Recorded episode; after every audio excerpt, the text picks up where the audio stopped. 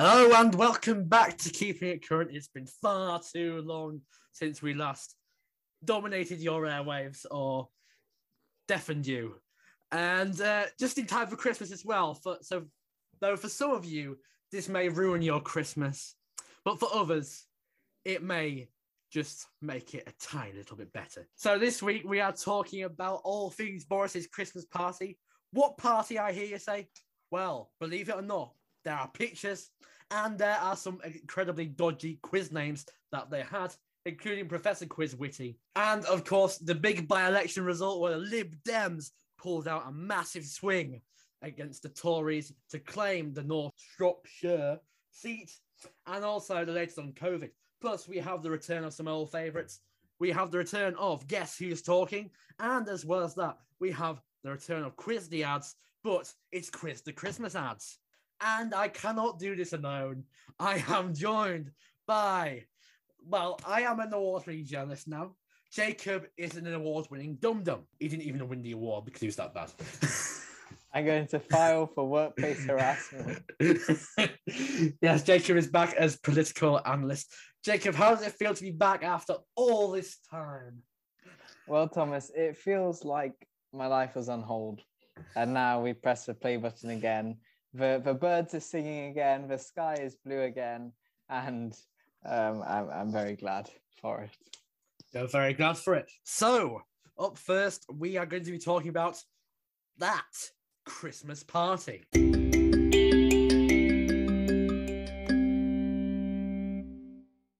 What do cheese, wine, nibbles, and Secret Santa have in common? Well, they're not part of the rewritten version of my favorite things. For me, they were part of the Downing Street Christmas party. It was alleged that last year that there was Christmas parties going on in Downing Street while the rest of us were in strict lockdown restrictions. So, Jacob, what do you think of this whole melee surrounding the parties? Well, Thomas, um, this actually made me feel quite angry, and I, I like to think I'm normally a placid guy, but it's a very clear example of one rule for us and one rule for them. Now, Labour have been using that slogan for months, and uh, I think often political slogans just sound good, but this one perhaps has some truth to it. One interesting thing is that the story did not leak for almost a year. Perhaps it's because journalists were present who wanted to. Uh, uh, for this story not to get out as much as the politicians did. Another thing is that it's now being investigated, but the cabinet secretary had to stand down from the investigation because it turned out there was a party in his office as well. It, it's interesting looking at um, the different responses. So, so the government's response came in three three parts. I think you could say the first part was there was not a party. The second part was if there is a party, um, it was still not quite a party, and you know Boris and whoever else was not there. And the third part was, well, even if it, rules were broken at this not party party, you know, retrospectively, the police don't investigate that. I mean, all three of those different arguments are plainly untrue. And led by Donkeys has been doing some interesting work. They uh, got Ted Hastings, the actor uh, who, who, plays Ted Hastings in Line of Duty, to, to voice a cool video of it. I encourage you to go and watch. It's understandable, the outrage, because we were all abiding very strictly by the rules a lot of the time, if not all of the time. And you think, at the very least, of people who make the rules and who stand solemnly giving press conferences telling us to follow the rules should themselves follow the rules. And as you say about those journalists who got, well, supposedly invited to the party, where was my invite, Boris? Why couldn't you invite the University of Salford's first year journalist and student award winner, Come on, come on, Boris. Honestly, I'm ashamed. I'm ashamed. Right, so Jacob, obviously we've seen some more rules come in because of the Omicron variant. Do you think that this will impact people following these new rules, the parties? Do you think it'll impact that? So that's an interesting question. I mean, you can understand how it might. People think if the people making the rules and telling us to follow them aren't following the rules themselves, then why should we? But Boris, when he announced the move to so-called Plan B just a day or two after the story broke, I mean, if you're being cynical, he would say he announced that change in order to, to detract attention from from the party scandal. But Boris's answer was basically this: uh, whatever is going on in the media, people can tell that what we're giving them is important medical advice and and i think that's true to a large extent. I think people know that covid is serious. They know they do not want to catch it isolate pass it on to people. But it might speed up the process of people basically being fed up by this. Now that it's more in the realm of individual responsibility you know you can have a christmas party this year but is it a good idea? Well it's up to you. There's certainly more room for people to say well I, i'm i'm I'm gonna, you know, to hell with it. I'm going to do this. I'm going to do that, as opposed to behaving within a strict set of rules that ultimately were policed. I found it was interesting the timing, the announcement of the Plan B restrictions, because this came on the day, it's like the day after the whole story broke, when the Allegra Stratton video got released. And it's weird how the press conference got moved from its usual 5 p.m. slot to 6 p.m. What also happens to be on at 6 p.m. The six o'clock news. And of course, that would be the leading story. So we see what you're doing there, Boris. Do you want to say, Thomas? It's not just that, but on Sunday, his whole booster address, you know, fair, fair enough. Booster's incredibly important, the, the way out of this mess we're in at the minute. But it's somewhat reminiscent of an authoritarian state when the prime minister can command the airwaves and then not field any questions from journalists, not field any opposition from MPs. It was a day later that Keir Starmer, the leader of the opposition, got his chance to say something. So they're definitely trying to trying to spin it this way. Another thing that I think is interesting, so Allegra Stratton, you mentioned Thomas, she's the one who featured in that video and and resigned, and and in many ways she seemed like the bad guy because she was there laughing about this party that she knew about. But I have read a couple of things saying that uh, actually it, it's very unfortunate what happened to her because, first of all, as she said on the video, she didn't attend the party. Perhaps her, her, her laughter was like nervous, like it, clearly it's something that's that's unexplainable. And then at the end of the day, she did the right thing. Okay, she she resigned and and apologized and no one else has done that. And so, in many ways, I think Boris and others could learn from her. So, speaking of Boris, Boris is now going to join us, and Jacob's going to ask him a few questions. So, Jacob, fire away. So, Boris, did you enjoy your not party? Oh, yeah, yeah, yeah. We, we, I want to say I'm, uh, I'm great. I, I apologize a lot to the great British public, but I've got to say that I apologize for the party, but I can categorically deny there was new party, new party on my watch in in in, in 10 Downing Street. Uh, yeah, yeah, yeah, yeah. The, the, party, there was no party, no cheese, no wine. But I got to say, I did get one of my great friends a brilliant Secret Santa present, a 200 million pound PPE contract. Yeah, yeah. Boris, what were the nibbles like? Were they tasty? Ah, yeah, well, Jacob, I have to tell you, the, the nibbles were delicious. Oh, sorry, sorry, there, there were no nibbles because there was no our party, but uh, good to see the the the little the little quiches, the little quiche Lorraines were absolutely yeah, yeah, yeah, fantastic. Uh, uh, uh, uh, forgive me, uh, yeah, yeah, forgive me, uh, uh, forgive me. Uh, Jacob, have you ever been to uh, Peppa Pig World? No, but I did have a bacon sandwich a few days ago. And and which team won the quiz? Ah, oh, well, uh, well, uh, I got to say this, this they may be a bit rude for the uh, your your listenership on the uh, on the keeping it crap. No, sorry, uh, keeping it current. I, I do apologize for the rude word there, but uh, it was Santa's who ho ho's who won it. The second, the last Who was uh, spelled H O E S. Yeah, yeah, yeah, fantastic. Good stuff. Final question: Do you remember much from that night, or or whether whether one too many drinks? Oh, yeah, yeah, yeah. There was a lot of wine there. There was cheese. There was a, a great amount of uh, mingling with um with uh yes with uh, Laura Kuenssberg, my favorite journalist, because she's a she's secretly paid by the Conservative Party. Oops, I I I I I, I dug myself into even deeper hole by telling that on this show. But uh, it's uh, I, I I don't. Uh, no, no, I I cannot remember anything because there was categorically no party, and the entirely independent cabinet secretary is on the case. Simon Case is on the case, and uh, now it is case closed. But yeah. Right, so that was very interesting there to hear from the Prime Minister. So now it's time for a bit of a break for a game. It's time for the return of Guess Who's Talking.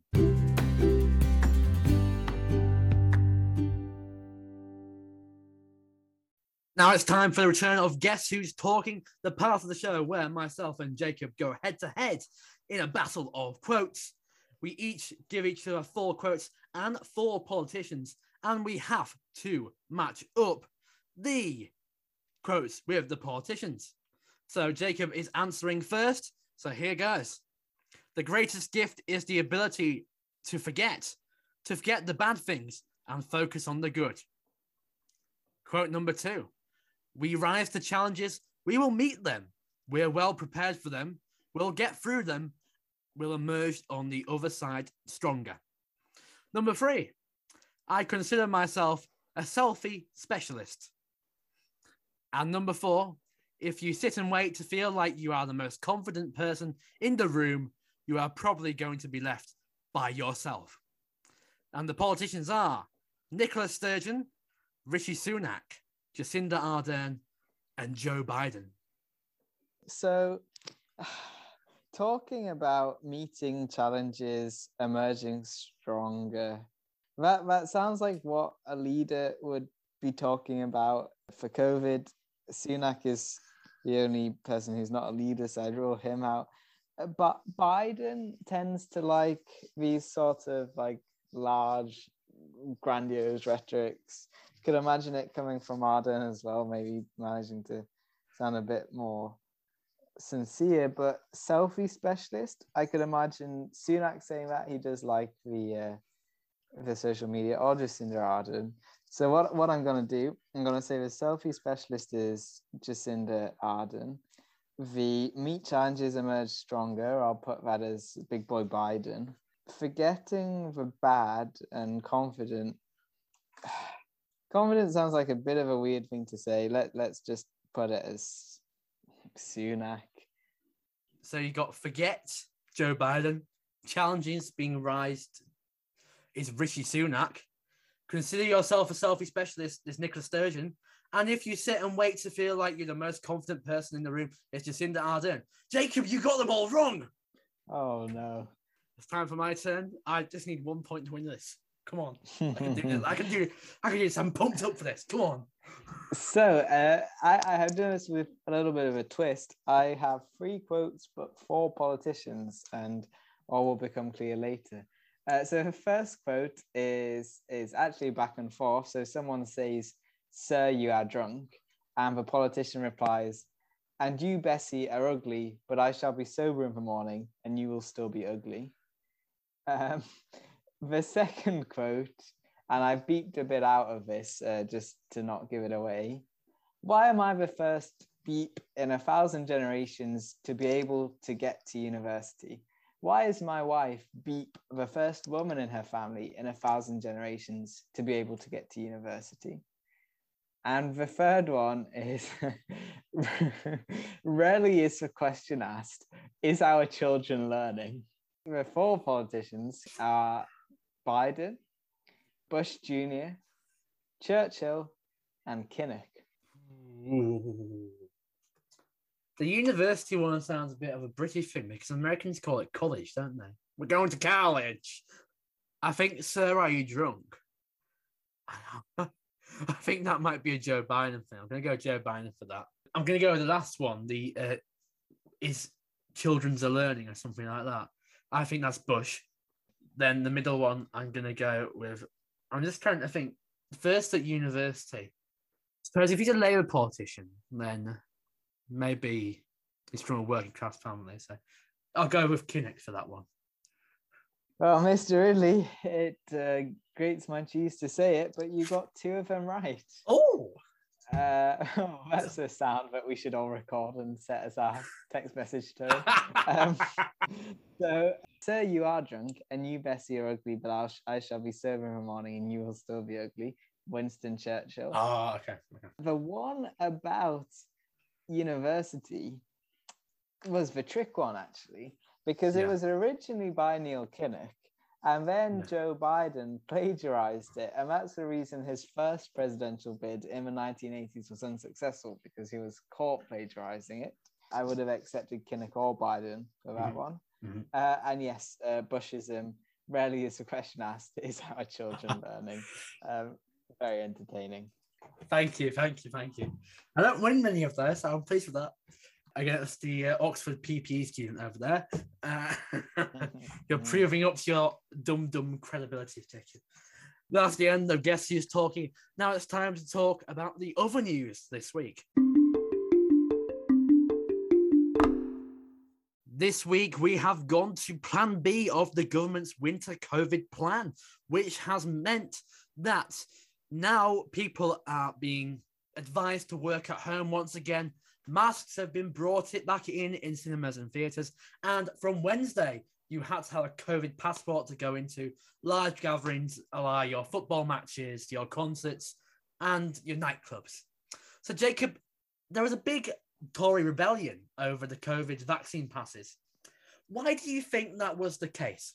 Well, let's take them at their word. What did they say? They said COVID passes would be not effective and a constraint on liberty. Now, how much how much is that the case? Not effective. To an extent, I would agree with him on this. Why? Because currently the NHS app, when you get your COVID passport, it's for two jabs. And two jabs offer very little protection against Omicron, uh, unlike three jabs. And so if you're saying you can come into this venue if you've got two jabs, but Omicron is everywhere, then that's not very effective. There is the alternative of a lateral flow. On uh, rights, this is a heck of a lot milder than a lot of European countries. So, first of all, some European countries do not have the option of substituting vaccination for testing for passes like this. Or if they do, they make you pay for the test. And also, if you look at places like France, uh, Germany, you need them to go in cafes, restaurants, whereas in the UK, it's what sporting venues um, for and stadiums with 10,000 people or more if it's outside. I'm not sure on the specifics. Uh, but fun fact Cal United made the, made their headlines because they limited their capacity to 9,999 in order to not have to check COVID passes, which of course Cal United has sadly not had 9,999 spectators in many years. Therefore, this question on liberties, I think the plan is a lot a lot milder. I think it gives it gives options to people who don't want the vaccine. You must also approach the question of liberty from well, what is the best way to control the virus? Because you take someone's liberty from them if they catch COVID and end up in the hospital or worse, and you take someone's liberty from them if the situation gets so bad that you have to impose stricter measures. What's interesting, I think you said about the Carl United thing. They they don't get nine thousand nine hundred ninety nine. They get four thousand, which is about a quarter of their capacity. So they'd have all their fans would be able to get in, even if they reduce the crowds down to twenty five percent again. What's interesting as well because the numbers are they go, they're going up, they're going up. People you know who are getting the virus now, people you know who are isolating, etc. It's becoming more and more prevalent. I think there's been uh, COVID outbreaks on Strictly Come Dancing. There's been uh, the football has been hit massively. As you mentioned about Carl United, their game didn't actually go ahead this weekend. I mean, the interesting thing, Thomas, about all of it, there, there have been a number of COVID outbreaks in clubs in the Premier League matches cancelled. And the vaccination rate among footballers is is surprisingly low. I don't have the exact mm. figures. Part of that is something to do with uh, footballers specifically. Part of that is because footballers are young. And actually, although we've got a fairly strong vaccine take up overall, among among younger people, you know, the sort of under 30, under 25s, it, it's quite weak. It's sort of less less than three quarters. And, and and so this is one thing that's a bit underreported is that you, you you see a country you see you know what percentage of people are vaccinated but what is very important is the distribution of that vaccination so what we've done really well on is having a very very high percentage of older and therefore most vulnerable people vaccinated. It's it's around 95%. In some of the oldest age, age cohorts, it's literally 100% is, mm-hmm. is, is what the official figures show. And so that means in terms of hospitalizations and deaths, we're in a very good position there. In terms of the cases, because the vaccination rate is so much lower among young people, but not in as much of a good position there. Perhaps that will change now that you need a COVID pass to get into a nightclub. These youngsters. Uh, I, I, say that like I, am 19. What am I, saying? These youngsters. oh no, help me, Thomas. Yeah, I know. Help me. First, young, most youngsters. Are, I'm doing it as well now. Especially that Saturday nights going out clubbing, but we're recording a podcast. Happy yeah, days. Well, at least I'm not 20, unlike the host of this podcast. uh, Same age category time, as people who have mortgages and careers and partners and maybe even children time will uh, time will catch up with you, my friend. I seen some rumors this morning actually from I think it was the Times who broke it first about the next plan. Plan C would be a circuit breaker, which would involve uh, indoor mixing banned for two weeks, alongside hospitality just being open as beer gardens, which would be in January. Imagine that minus five, and you're sitting outside having a pint or a glass of wine as well. I think it was um, stuff like the shops would still stay open, but it would just be mainly hospitalities and big gatherings would go on the down low.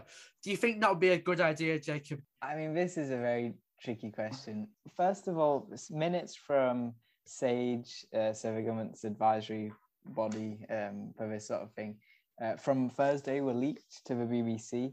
And they said that if the government wants to keep hospitalizations under control, then you need to go back to step one or step two of the roadmap for easing lockdown at the start of this year. And so that seems to be their view. And on a side note, I still think it's absolutely scandalous that the only way we have up to date SAGE minutes is through leaks to the media. I know they come out eventually, but we know how fast evolving COVID is. They, they, those minutes should be published immediately. And in my opinion, there should be opposition politicians sitting on those committees as well, because the more information we have, the better. Would a lockdown be a good idea? Well, that depends on whether on what, what's going to happen. We've seen a huge spike in cases, which will presumably continue without further measures. Uh, having said that, schools are now shut, and we know that schools are a big, uh, a big source of transmission. Previously, schools shutting for the October half term, for example, redu- uh, reduced the number of cases, but you got cases are very high. You've got to assume that they'll, they'll keep growing as Omicron becomes increasingly dominant. And so the question is, is that going to turn into hospitalizations and deaths? And we don't know that because we, we, we know that Omicron is a lot more infectious than Delta. We don't know if it is less severe. Now, there are suggestions that it's less severe, but it's not clear whether that's the case, and if so, how much. For example, it's, it's very possible that actually it's just as severe, but people are more likely to be reinfected, so who, are, who have already been infected, and it's milder among those people. Now, if it is less severe, that, that, that is good news. It's not a magic bullet because if the new variant is doubly as infectious but half as severe, then it, you're still in the same crappy situation. Uh, so we just don't know. We we do know that boosters are effective, and the government has said that everyone will be offered offered but not necessarily given a booster by the end of the year. Now that seems very very ambitious, but the government, um, when it's been giving its uh, its targets of vaccines, has it's met all of them, which leads you to think that the government only sets vaccine targets that it knows it can reach. So I hope for that. We've also got the antiviral drugs that seem to be very effective. One thing that has to be in the calculation is not just what you think will happen, but how much risk you're willing to tolerate. Another thing is, how, uh, uh, would people be willing to tolerate a lockdown? And that's unclear. There was a by election this week. Hooray! We love elections here on Keeping It Current. And this one threw up a big surprise as North Shropshire, which was a seat which was conserved since its existence, really. Turned Liberal Democrat with a massive swing. I think it was about 34, 34 34, 34%. Wow. So, Jacob, what do you make of this election thing? Because you think how how much is it to blame on Partygate, and how much is it to blame on what happened with Owen Paterson?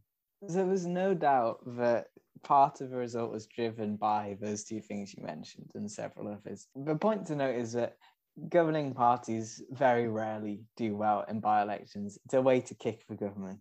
So the question is is this just another another instance of that or is it is it something more serious i mean the scale of the swing. So i read that it was the seventh biggest swing in any election since the war. And if you consider we've had like what 10 15 general elections each with 600 odd constituencies you're about saying something to be in the top seven. It was a very very big swing. Is it just a momentary thing? Will it be more indicative? Because but you can point to um, by-elections that were perhaps the start of the end for uh, Margaret Thatcher, John Major, Gordon Brown. Probably you can only tell it, it retrospectively, but certainly uh, not just a defeat, but the scale of a defeat was uh, was a bad day for the Conservative Party. Yeah, I mean, going from what there has about um, is it near twenty thousand their majority in votes, and they've gone not from just like and they didn't just squeak through the Lib Dems. They didn't just win it by about 100, 200 votes. They won it by six thousand votes, which is huge to go from that. So, do you think this would serve some pointers for the next general election? Because we know that obviously the Conservatives did win big majorities in a lot of seats. Do you think that this shows that maybe it's not as clean cut as people may have thought the next election would be that the Conservatives would stay in power? Do you think there could be big swings to, well, not just to Liberal Democrats, but to Labour or even the Green Party? I mean, that's that's possible. It would be staggering if anyone apart from the Conservative Party wins the next general election. That would represent the biggest swing between elections that the country would have seen since the war. But of course, we're living in unprecedented and volatile times, so it's certainly possible. I think a couple of things to note is that, first of all, Boris was able to get so much support in part because of his Brexit stance. And that issue has effectively been taken off the table. And not even the Lib Dems are suggesting that you know we, we rejoin or anything like that. So that issue has been taken off the table. Maybe some of these Tory heartlands in the south are feeling a bit uppity about Boris's focus on the north, on levelling up. Another thing is that Labour actually lost a fair number of votes between the two elections that didn't get much coverage. The reason is basically that well, one of the reasons is that Labour ran a relatively low effort campaign because the Lib Dems were the favourite. And that's not the first time uh, in a by election that we've seen that happen. So if this marks an increased willingness between Labour and the Lib Dems to cooperate, at least implicitly, uh, and you've got some tactical voting in play and that sort of thing, then, then that, that could certainly alter the outcome of the election as well, Thomas. It's um, worth pointing out that this is not the first time this year this has happened because it happened in Chesham and Amersham early this year as well. So now we're going on to a new segment of the show. That's right, we are going to rank some of Parliament's most stupid moments in Parliament's Hall of Fame.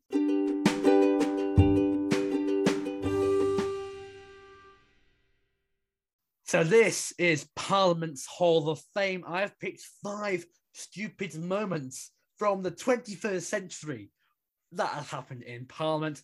And what I'm going to ask Jacob to do is rank them from five to one, with five obviously being the lowest, the least iconic, the least stupid, or depending which way you want to rank them.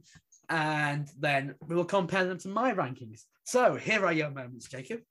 Number one is Dennis Skinner and Dodgy Dave this dodgy Dave run. I, I mean, that it, it never gets less funny. You know, you still laugh every time you watch it. Number two is when the mace got stolen in Parliament Number three is when Ian Blackford called Theresa May a liar. Number four was when there was the whole illegal prorogation of Parliament back in 2019. That's not really a stupid moment, but still an iconic Parliament moment. And number five is every single John Bercow order. Order, order, order. Okay, so I'm thinking I have a ranking. In joint fourth place, Oh, I'm going to put Dodgy Dave and Ian Blackford saying about liars. Um, and I put them in the same because they, they both fall into this category of unparliamentary language. What can you and what can't you say in Parliament? One of my favorite uh, parliamentary quotes, and I, I'm sorry, I can't even remember who said it, but someone said, half the cabinet are asses. And the speaker said, that's unparliamentary language, take it back. So the person said, I'm sorry, half the cabinet are not asses. For me, stolen, I mean, that was that was an act of protest. It's it, it, I think it's interesting because of what it tells us about Parliament. You know, this this great tradition that Parliament can't possibly sit or, or, or debate without this mace. Um, you know, very British. Second place, I would put Thomas Bercow's order, order, order, Order. order. Um, I- and I- I would say that because it's it's representative of a time when Parliament was very very active with the Brexit commotion, became known around the world, and Burke, of course, is a very controversial figure himself. Some, uh, including me, commend him on giving backbenchers more power. Others uh, criticize him for allegedly being being biased against the Tories, and to be fair, he has subsequently uh, defected to Labour. And number one would definitely be that illegal prorogation of Parliament. I mean, you you, you can't make this stuff up. It, it comes from a sort of authoritarian dystopia where you can just shut Parliament down to you know pass whatever you want. Uh, a key moment for our judicial system as well. Um, Lady Hale famously sitting with her spider brooch and saying that it was illegal. And and and sadly, the consequences in the government now do not like the courts, or didn't anyway. That was my ranking, Thomas. What is your ranking? We're more or less the same. I decided not to go with a joint fourth. I went bottom as being Ian Blackford and Liar. Number four was Dennis Skinner and Dave. I simply believe the delivery was better on this one. He just go like, Dodgy Dave! he gave it gusto. he gave a bit of gusto. Uh, number three was the mace being stolen, as you say. Obviously, Parliament can't sit without the mace. Number two is Bercow's orders, order, order, order. And number one is the illegal prorogation. It must have been important because I remember we did a full A level politics lesson on it. So that's what we thought. You can send in your thoughts. You can go to the Keeping It Current Twitter page at current underscore IT, go to the Instagram page at Keeping It Current 2021, or go to the Facebook page at Keeping It Current, or you can always email in at keeping it current at outlook.com. So now we're moving on to a Christmas themed quiz the ants.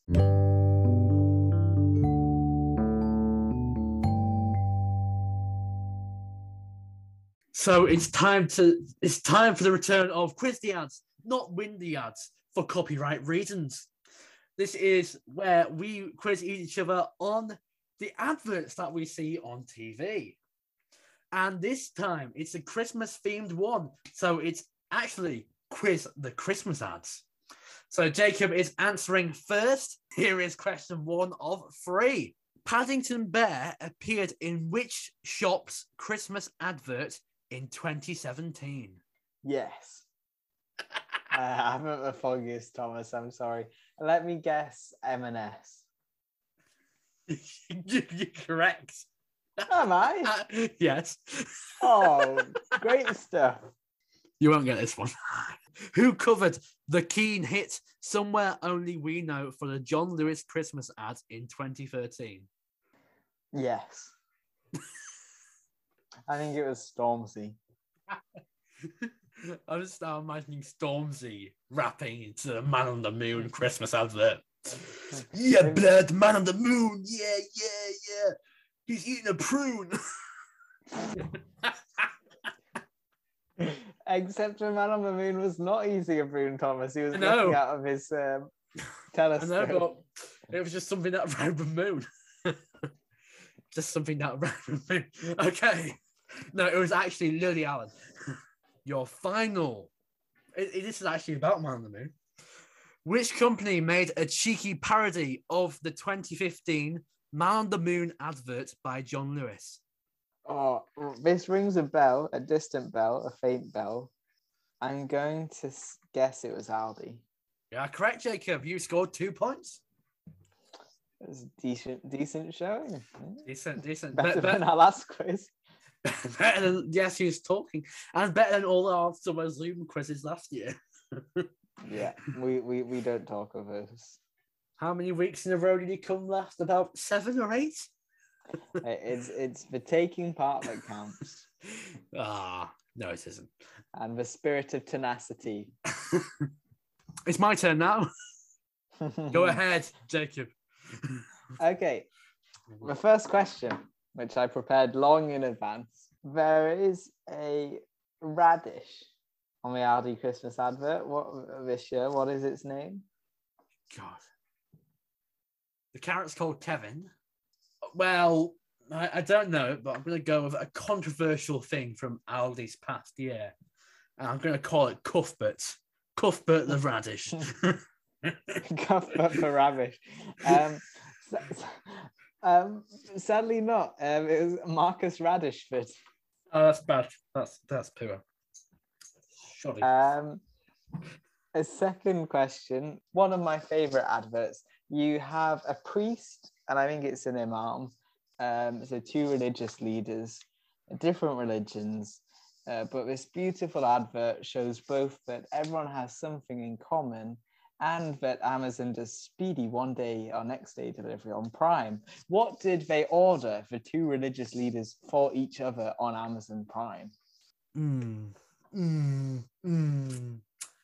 I don't want to hear that sound again.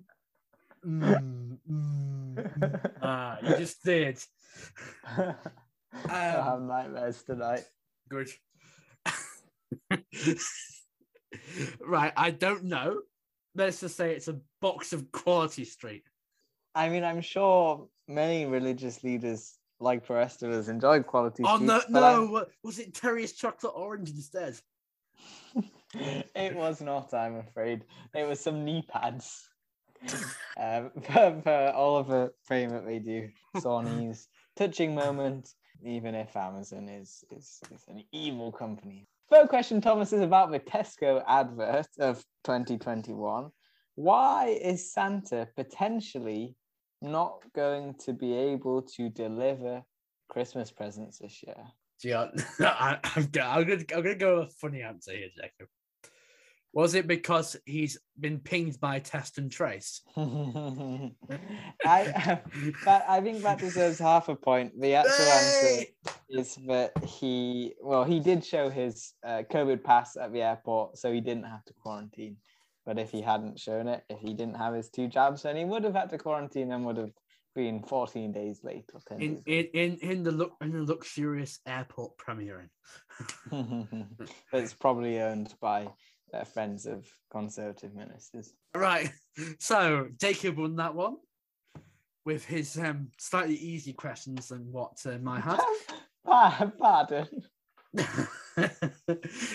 well, it's all about taking part, as you said before. Not in this quiz, it isn't. It's all about taking part, yes. right. That's the end of quiz the Christmas ads. Now it's time for a review of this episode.